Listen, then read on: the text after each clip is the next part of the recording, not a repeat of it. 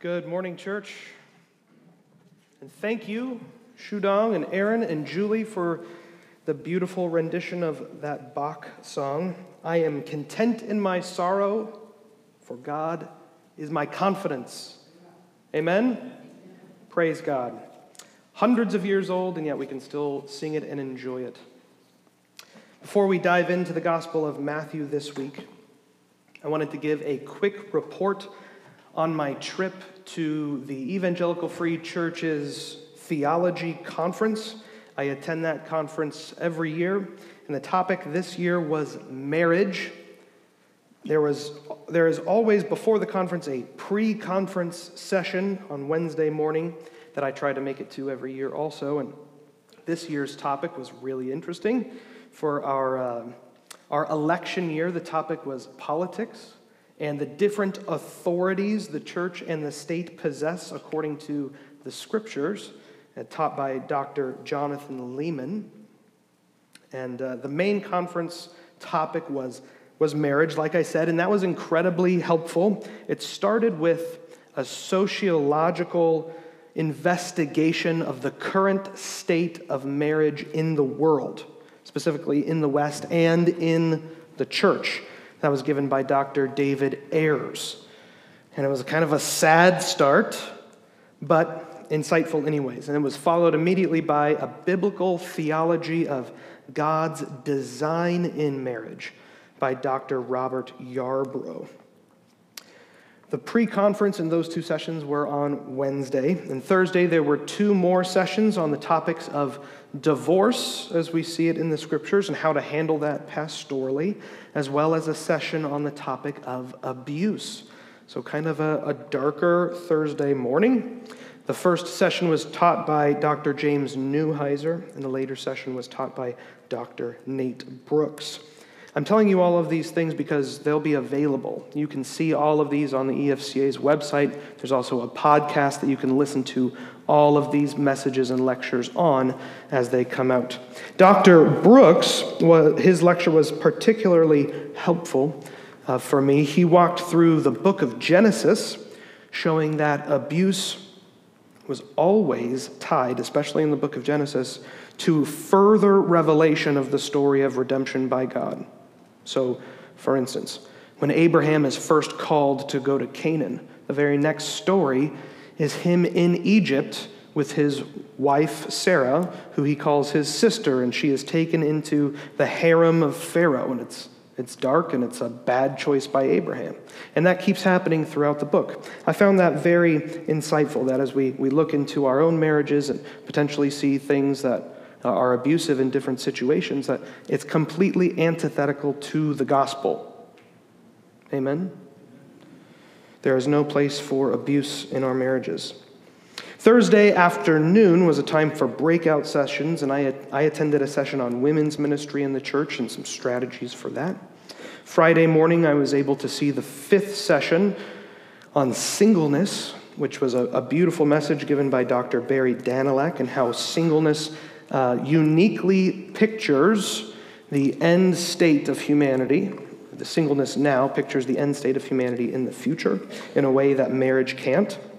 And I, I had to leave right after that to catch my flight back here. It was a very full conference. My brain is very full of things, but it was a huge blessing, and I learned a lot. So thank you for sending me to Chicago for the week and to stay sharp to learn some good things on those deep to- topics. And I hope that they are a further blessing to you. I always appreciate the theology conference, and it's something that I look forward to every year. This week, we return to the Gospel of Matthew after a week off for a really encouraging missions conference. I walked away from our time together last week on Friday, Saturday, and Sunday uh, with a full soul uh, and, and, a desire to see the kingdom of God extended to the ends of the earth and, and a desire to see that done partially by us. I hope you share that with me too. So, we'll be back in chapter 13 this week. Matthew 13 is Jesus' third discourse in, in the Gospel of Matthew, and its primary focus has been on the topic of the kingdom of heaven through parables. Jesus has been teaching us about the kingdom through parables. And you'll, you'll remember Jesus' parables are short stories or even word pictures that don't carry their meaning on the surface. You have to dig deeper for the meaning of Jesus' parables. So this week we'll look at three, maybe four, or you might say three and a half parables of the kingdom. And then Matthew will take us back into Jesus' life on a brief trip to his hometown. So let's stand together and read Matthew chapter 13, verse 44 through 58. Again, Matthew chapter 13, verses 44 through 58. This is the word of the Lord. The kingdom of heaven is like a treasure hidden in a field, which a man found and covered up. Then, in his joy, he goes and sells all that he has and buys that field. Again, the kingdom of heaven is like a merchant in search of fine pearls, who, on finding one pearl of great value, went and sold all that he had and bought it. Again, the kingdom of heaven is like a net that was thrown into the sea and gathered fish of every kind. And when it was full, men drew it ashore and sat down and sorted the good into containers, but threw away the bad. So it will be at the end of the age. The angels will come out and separate the evil from the righteous and throw them into the fiery furnace. In that place there will be weeping and gnashing of teeth. Have you understood all these things? They said to him, Yes. And he said to them, Therefore, Every scribe who has been trained for the kingdom of heaven is like a master of a house who brings out of his treasure what is new and what is old. And when Jesus had finished these parables, he went away from there. And coming to his hometown, he taught them in their synagogue, so that they were astonished and said, Where did this man get this wisdom and these mighty works? Is not this the carpenter's son? Is not his mother called Mary? And are not his brothers James and Joseph and Simon and Judas? And are not all his sisters with us? Where then did this man get all these things? And they took offense at him. But Jesus said to them, A prophet is not without honor except in his hometown and in his own household. And he did not do many mighty works there because of their unbelief. Please be seated. And let's pray and ask the Lord for him to open this up for us. Father, we thank you for bringing us together again to hear your word, to worship you. We pray that you would give us insight into your word now. Pray that it would mold and shape us into the image of Christ. We rely upon you for that work. We know that it is only in your power. And it's in your name we pray, Jesus. Amen. I've said over the last couple of sermons that through these parables, Jesus is showing us different facets of the gem that is the kingdom of heaven. You guys have all seen diamonds before, right? Maybe you bought one at great expense for your wife. It's beautiful because it is so cut out. You can see different gleams and beauty within each different cut. That's what we're talking about. The kingdom of heaven is like a beautiful gem, carefully cut out for us by these parables so that we might understand it and behold its beauty. The first facet was the way that different people would respond to the kingdom, and that was the parable of the sower. Disciples, true disciples, hear with their ears and see with their eyes. They bear fruit for the kingdom. Then Jesus brought us the parable of the weeds, and then the parables of the mustard seed and leaven. Taken together, these three parables taught us that the kingdom of heaven would upend our expectations. The parable of the weeds told us that the kingdom wouldn't be sorted out until the end of the age.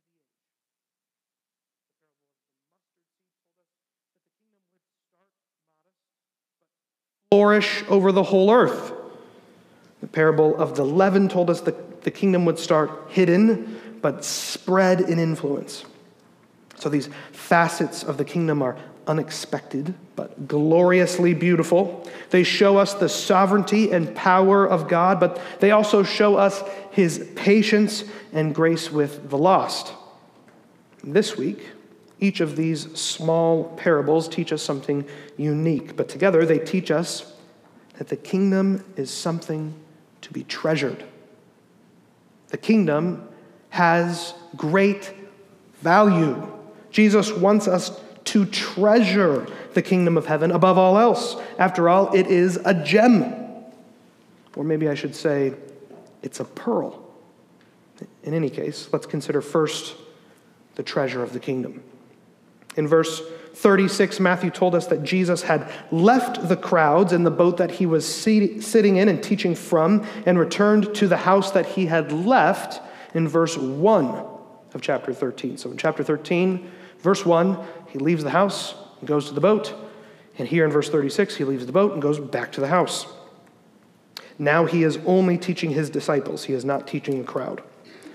At the end of Jesus' third discourse, we find three parables and a possible fourth in verse 52. The first two are tied closely together the parable of the hidden treasure, the parable of the pearl of great value. Again, verse 44 the kingdom of heaven is like treasure hidden in a field, which a man found and covered up. Then in his joy, he goes and sells all that he has and buys that field. So Jesus brings us back into agricultural life here. He left the field to talk about the leaven, and now he's back in the field in his parable. And a man seems to have stumbled across some buried treasure. Who doesn't want to find buried treasure? Being a pirate and going on treasure hunts are the stuff of little boys' dreams. And this guy gets to live them. I mean, not really, he's not a pirate, but in the first century, stumbling over abandoned treasure was the equivalent of winning the lottery. There weren't modern banks or credit unions, so if you were leaving on a journey or going to war, what did you do with all your valuable stuff? You could let family or friends watch it for you, but some people were not so trusting. A su- surprisingly common option that was frequently taken was to bury the treasure somewhere no one would be able to find it except you. But suppose you don't come back from your journey, or you don't make it through the war. Well, then the treasure is hidden and only found if someone stumbles over it. So it was a pretty, I don't know if I'd say common, but pretty typical scenario. This man has won the lottery. Jesus doesn't give us many details in this parable. We don't know if the man is working in the field or just walking through. We don't know if this is a farm or a random abandoned piece of land. All we can infer about the details comes from the man's actions. He finds treasure in a field, but instead of digging it up and taking it with him, he covers it up. And then he goes and he sells everything that he has and he buys the field. He understands that what he's found is something of much more value than all of his possessions. Gaining that field is more important than anything else now. He's willing to part ways with all that he has so he can buy it because he's been given secret knowledge, hidden knowledge, treasure hidden away. No one else knows about it only him. And if he wants to make the find legitimate, he knows he better own the property. After he owns the field, anything in the field is legally his. So when confronted with a treasure of such immense value, the man decides to cast away every other possession he has in order to obtain it, which is the point of the parable. The kingdom of heaven is a treasure that, when found, makes everything else we have seem worthless in comparison. Everything else is counted as loss in light of the kingdom of heaven. And when confronted with this truth, we, we don't begrudgingly cast aside our former lives. Notice the attitude that the man has as he goes and sells all his possessions. How does he do it? He does it joyfully, in joy. Just like the man joyfully ran to sell all his possessions in the field, when we are confronted with the kingdom of heaven, we joyfully acquire it at any cost. And so the second parable in verses 45 and 46 is almost identical with a couple of key differences. Again, the kingdom of heaven is like a merchant in search of fine pearls, who, on finding one pearl of great value, went and sold all that he had and bought it. So a man finds an unexpected treasure and he sells everything to obtain it. similar to the first. But notice a few differences. This merchant is looking for pearls, he's seeking them out. In the first parable, the man stumbles across hidden treasure. Jesus includes both men so that we can un- understand something really important about the kingdom. Both seekers of the kingdom and those who aren't looking for the kingdom will be confronted with its great value and respond properly. The kingdom of heaven is for seekers and skeptics. Both groups are called to respond to the gospel of Jesus Christ in repentance and faith and to turn to Him. Both are called to forsake all else for the kingdom of heaven. The man who stumbles over the treasure isn't looking for it. There will be many who aren't looking for the kingdom, but who are confronted with it. Maybe this is your story. Skeptics, agnostics, atheists, people dedicated to their own religions, the uh, the fabled nones of our generation and so forth will understand the value of the kingdom all of the sudden because the Spirit will confront their heart and soul with it. But the pearl merchant is pictured in the market sorting through pearls, but finds only one worth selling all his possessions for. And in the same way, seekers who find the kingdom will throw away all other competing ideologies. Maybe this is part of your story. You were seeking out the truth. You went here and you went there and you got into philosophy and so on and so forth. But when confronted with Jesus Christ, you threw all other ideologies away to pursue Him. No other worldview stands up in light of the kingdom of heaven. Another difference in the parables is what the buyers of the treasures can do with them. The finder of the treasure buys a field because he plans to spend the treasure. He recoups what he spent on the field and then some. But the buyer of the pearl obtains it only for its beauty. If he wants some gain from the pearl, he would have to resell it and therefore lose it. The merchant simply delights in the pearl, and that's why he buys it. And this tells us two things. First, the kingdom brings much gain into the lives of believers. We gain a, a, new communi- community and a new communion with the Lord, a new basis of relationship with Him. We gain new life in the Spirit. We gain a new family and community in the church. The kingdom of heaven brings countless blessings with it as we enter into it. But, but second, it's also to be prized in and of itself. We don't just come to the Lord because He can give us stuff. We come to the Lord because He is worthy of our worship in and of Himself we discover that the chief end of man is to glorify God and enjoy Him forever. So the second parable is intentionally hyperbolic. A realistic, pragmatic merchant wouldn't ruin himself in order to obtain one pearl. But that's what it looks like to the world when people abandon their former lives in order to enter the kingdom.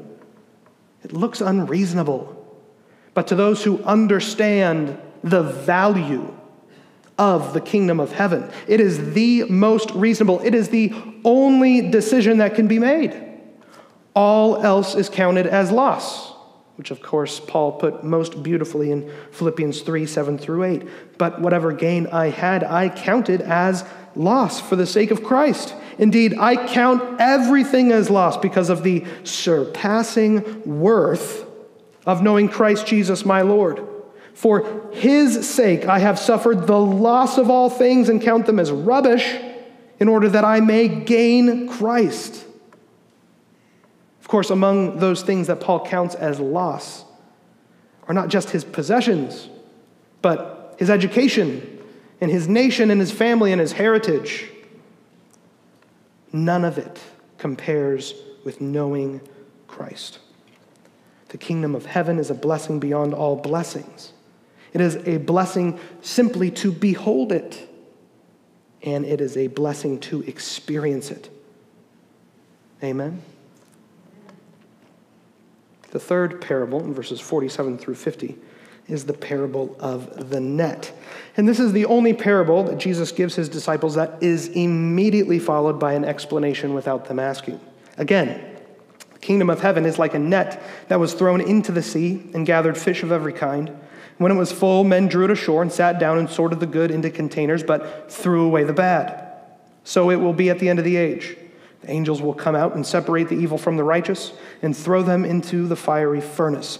In that place there will be weeping and gnashing of teeth. Maybe you've noticed that the parable of the net is almost identical, very similar to the parable of the weeds, except that it's much shorter and uses an example from the everyday life of Jesus' disciples, many of whom were fishermen by trade. The kingdom of heaven is like a net thrown into the sea, the Sea of Galilee in particular. This would be a drag net, a very large net that would catch everything that it possibly could. These guys weren't sport fishermen. They were trying to get large catches of fish to sell so they can live off the profits. But that meant that the painstaking work of sorting through the fish had to be done. The bad fish were any dead or diseased fish, or any fish that would have been unclean for an Israelite to consume, like catfish, which there are a lot of in the Sea of Galilee. These fish would have had to be discarded, thrown back, or even burned. Again, Jesus is referencing the end of the age. The fishermen represent God's angels. The bad fish are the evil, the good fish are the righteous. The angels are God's agents who do the work of separating the evil people from the righteous people. And unlike the parable of the weeds, we aren't told what happens to the righteous. This parable focuses only on the destiny of the evil. Look at verse 50. Verse 50 is identical to verse 42. The evil are thrown into the fiery furnace which is hell. Jesus repeats his description of hell here as well. He says that hell, that in that place there will be weeping and gnashing of teeth. Fiery furnace, of course, is another reference to Daniel chapter 3. It is a place of judgment. We could even say, in light of Daniel 3, that it is a place of judgment for wrong worship. This place is a place of despair and anxiety, where your teeth are ground down from worry. Hell is a place where there is no peace. So, why repeat the parable? Why repeat it here? Jesus wants his disciples to understand that the treasure that is the kingdom will not always be obvious to all those who hear. And that the evil evil people will dwell with the righteous in this world until the end of the age. But that in the end, the kingdom of heaven will be purified from all evil. The treasure that is the kingdom of heaven will have no imperfections, it will have no blemishes. It is perfect, just like its king. And this might not be obvious to us right now as we live in the age before the sorting is done. The kingdom of heaven looks like it's full of imperfections, full of sinfulness. But God promises us here that this will not always be the case. And that is a reason to praise Him. And so Jesus asks his disciples in verse 51 Have you understood these things? Remember, Jesus has been speaking only to his disciples since verse 36. Jesus wants to know if they're following along. And they respond with a simple yes, which may be surprising to us. We might expect them to ask for further clarification or some type of explanation of these parables. But remember what Jesus told them in verse 11. He said, To you it has been given to know the secrets of the kingdom of heaven. But to them, pointing to the crowd on the shore, it has not been given. So the disciples have been given supernatural understanding by the Spirit. Their eyes have been opened. And it's not simply that they receive more information from Jesus, even though they do, they have been given the ability to understand. These truths have been illumined for them by the Holy Spirit. Now, that doesn't mean that their understanding at this point is perfect. Jesus will point out their failure to understand in chapter 15, verse 16. Are you also still without understanding? In response to a parable.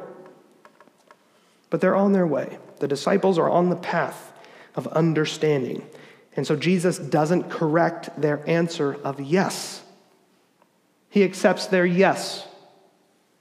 And in verse 52, Jesus gives a consequence of their yes. Therefore, every scribe who has been trained for the kingdom of heaven is like a master of a house who brings out of his treasure what is new and what is old. Now, Jesus' statement here is another parable. He's responding to their understanding of parables with a parable. But many commentators have pointed out that this one isn't like the others.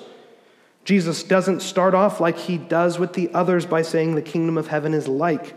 Instead, this parable says the scribes of the kingdom of heaven are like. So while it's a little different, I think it fits in with the rest just fine. The issue in interpreting this parable is in figuring out who Jesus is talking about. Who are the scribes of the kingdom of heaven? Because scribes so far in the gospel have not been the good guys. Every time they pop up, it is negative. So, are these traditional Jewish scribes who have received instruction in the kingdom of heaven? Is that what's going on here? Well, one interpretation says yes. A scribe wasn't just a, a biblical scholar. A scribe at that time is any first century Jew tradesman who uh, wrote for a living. And so, in this interpretation, Matthew is referring to himself. Matthew, of course, was a tax collector. This is his signature of commendation. Matthew is one of the twelve who has responded to Jesus with a yes here in verse 51. Therefore, the scribes trained in the kingdom of heaven, says Jesus, are like a master of a house or house owner who pulls the new out and the old. The old and the new is a reference to the revelation of God in the New Testament and the Old Testament, the revelation of Christ in the gospel. Matthew has been showing all along in his gospel how Jesus fulfills the Old Testament as he reveals the new truths of the kingdom.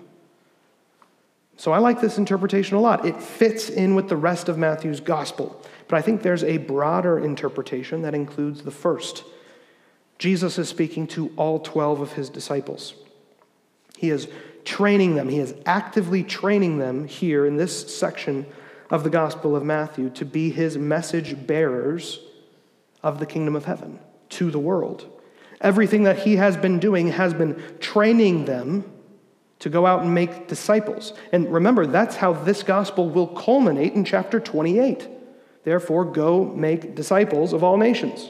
So the 12 then are these new scribes, as opposed to the scribes only of the old. The 12 have the teaching of the kingdom, the new.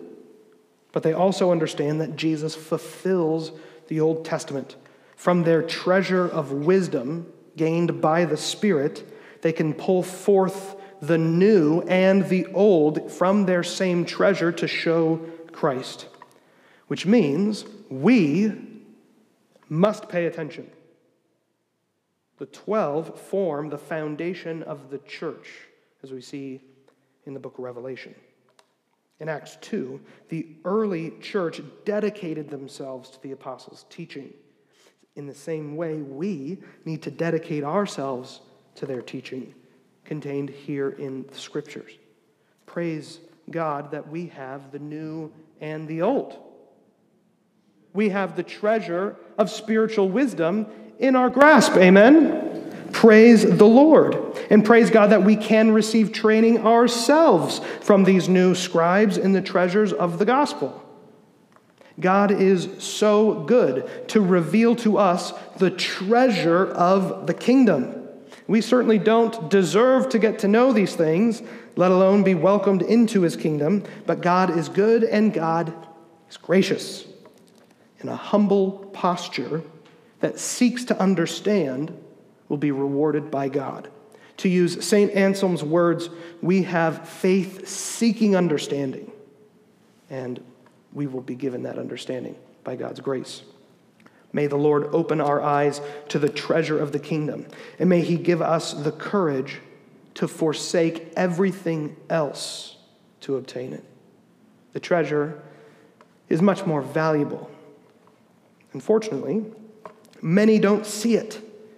And that's the point of the last section of chapter 13.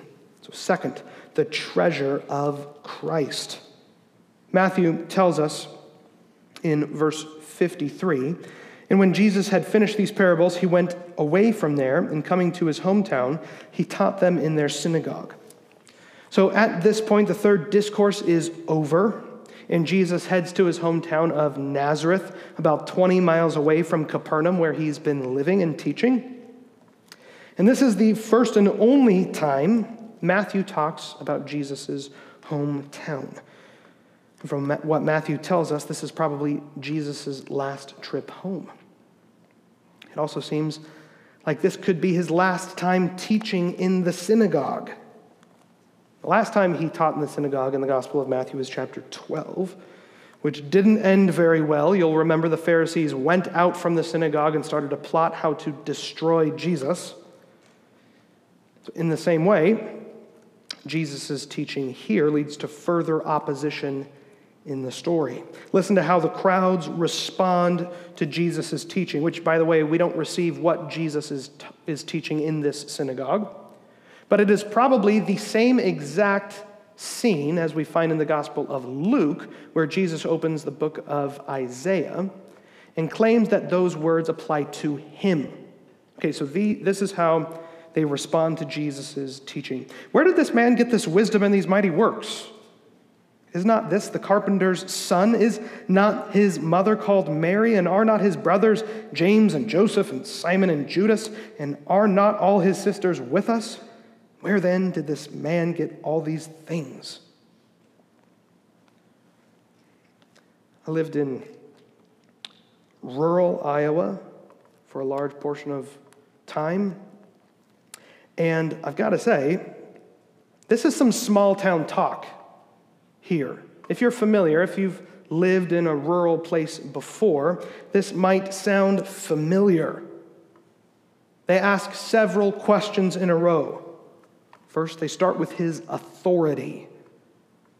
Where did this man get his wisdom in these mighty works? The last time you'll remember Jesus' authority was brought into question was in chapter 12, where the Pharisees said that his authority was from Satan. So, not a great start. But then they ask about his family. Isn't this the carpenter's son? Of course, they're talking about Joseph, who would have been a known figure in the community. It's speculated that Joseph is probably dead by now because we don't see him in the narrative and he's not named. But carpenter is the traditional translation of this word, but it's more like a skilled builder. Skilled builders worked in all different kinds of materials, not just lumber. Jesus would have been trained by Joseph in this trade. It was a very particular trade that was much needed in every town and village. But then they question about the rest of his family. What about his mom? What about his brothers? What about his sisters? They knew all these people. They talked to them every day. Nazareth was a small, insignificant place, a little village. Jesus' brothers are even named, meaning that they were known figures in the community. By the way, James and Judas, later called Jude, would go on to write two of our New Testament books. But apparently, his, his brothers at this point are not associated with Jesus' ministry at all. And his sisters still live in Nazareth, probably married with families of their own. How could someone known to this little tiny town as a skilled builder possess this kind of teaching authority? Even in the minds of those in Nazareth, you can hear the words of Nathanael from the Gospel of John Does anything good come from Nazareth? Verse 57 makes it clear that they took offense at him. They turn their noses up at Jesus. They think that he needs to be taken down a peg and remember his place in society. They think he's getting a bit uppity. And ultimately, they reject Jesus. Luke makes that explicitly clear as they drag him up to a mountaintop, try to throw him off of it, Jesus narrowly escaping. Jesus responds here in verse 57 A prophet is not without honor except in his hometown and in his own household. Familiarity breeds contempt, as they say. It's hard to accept someone in a place of authority when you saw them grow up. Unfortunately, this sentiment is in the way of the townsfolk placing their faith in Jesus. How can they believe the teaching and work of the skilled builder? How can they trust in someone they played with growing up? Their offense to Jesus has blinded them to the treasure in their midst. Have you ever watched the PBS show Antique Roadshow? Anybody seen reruns of Antique Roadshow? Basically, people bring things on the show that they think might be valuable, and they get disappointed when they're told that they're not. Um, but sometimes there are some really great treasures that are brought on Antique Roadshow, and the whole point of watching it is to see their reaction. So, the most valuable thing that the Antique Roadshow ever appraised was a vintage Patek Philippe pocket watch that they valued mistakenly at $250,000. The guy who brought it thought very highly of this watch. He thought maybe, perhaps on a good day, I could get six grand for it. So the shock in the guy's face who brought it in is pretty spectacular. He had no idea. But they got it wrong. The watch sold at auction for $1.5 million. It was even more valuable than they thought because it's so easy to overlook the most valuable things when they come mundane to our eyes. When we see them every day, they lose their value to us. So may the treasure of Jesus Christ ever be new in our hearts. May we wake up every day with wonder at the treasure of the person and work of Jesus. Unlike the townsfolk of Nazareth, may God bless us with the ability to see the pearl for what it is, and may that pearl never lose its gleam in our souls. And only by God's grace will we be able to even begin comprehending the enormous worth of the kingdom of heaven and the goodness of our Lord Jesus. May He bless us with that knowledge. Sadly, those in Nazareth don't respond to Jesus in faith. And so we read in verse 58 And he did not do many mighty works there because of their unbelief. The word unbelief in the Gospel of Matthew has a, uh, a massive negative connotation for whoever it's associated with. It's only ever used of people who reject Jesus, who oppose him. Others who fall short, often the disciples, they are said to have little faith. But only Jesus' enemies respond in unbelief. So Nazareth is opposed to Jesus. They stumble over him, which is another meaning of the word offense. And so Jesus doesn't perform miracles there, which doesn't mean that he is unable. is not dependent upon faith to do mighty things. He heals the Gerasene demoniacs, you'll remember, even though they don't express any faith. They ask him not to. He raises people from the dead Without their expression of faith, Jesus is not limited in his miraculous power in any way. Instead, this is his sovereign choice in light of their improper response. This is, in other words, Jesus' judgment on his hometown of Nazareth. What a horrible way to go out. The treasure of Jesus Christ is in your midst, and you fail to see it because of your small town expectations and your hard heartedness. What if Nazareth had received their Messiah? What mighty things would Jesus have done for them? They'll never know. And in the same way, when we respond in unbelief, we should expect to see no outworking of God in our lives. The unbelieving world is not only skeptical of miracles, they don't see the obvious ones that happen. They don't see how God is working in his people and they count it as evil. It's a warning to us today, Jesus' response here. Responding to Jesus in faith is of the utmost importance. If you want to see God work in your life, receive Jesus Christ as he says he is. He is the king of the kingdom. He is the greatest treasure we'll ever receive. Amen? Let's pray.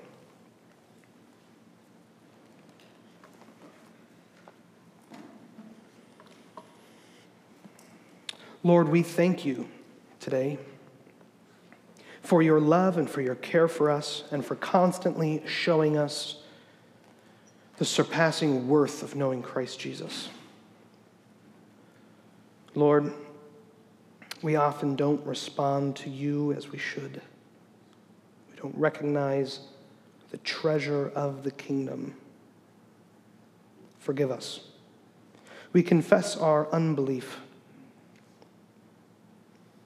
Lord, as we ready ourselves to take communion, may our faith in your kingdom and in your works, in your death and in your resurrection be forefront on our minds.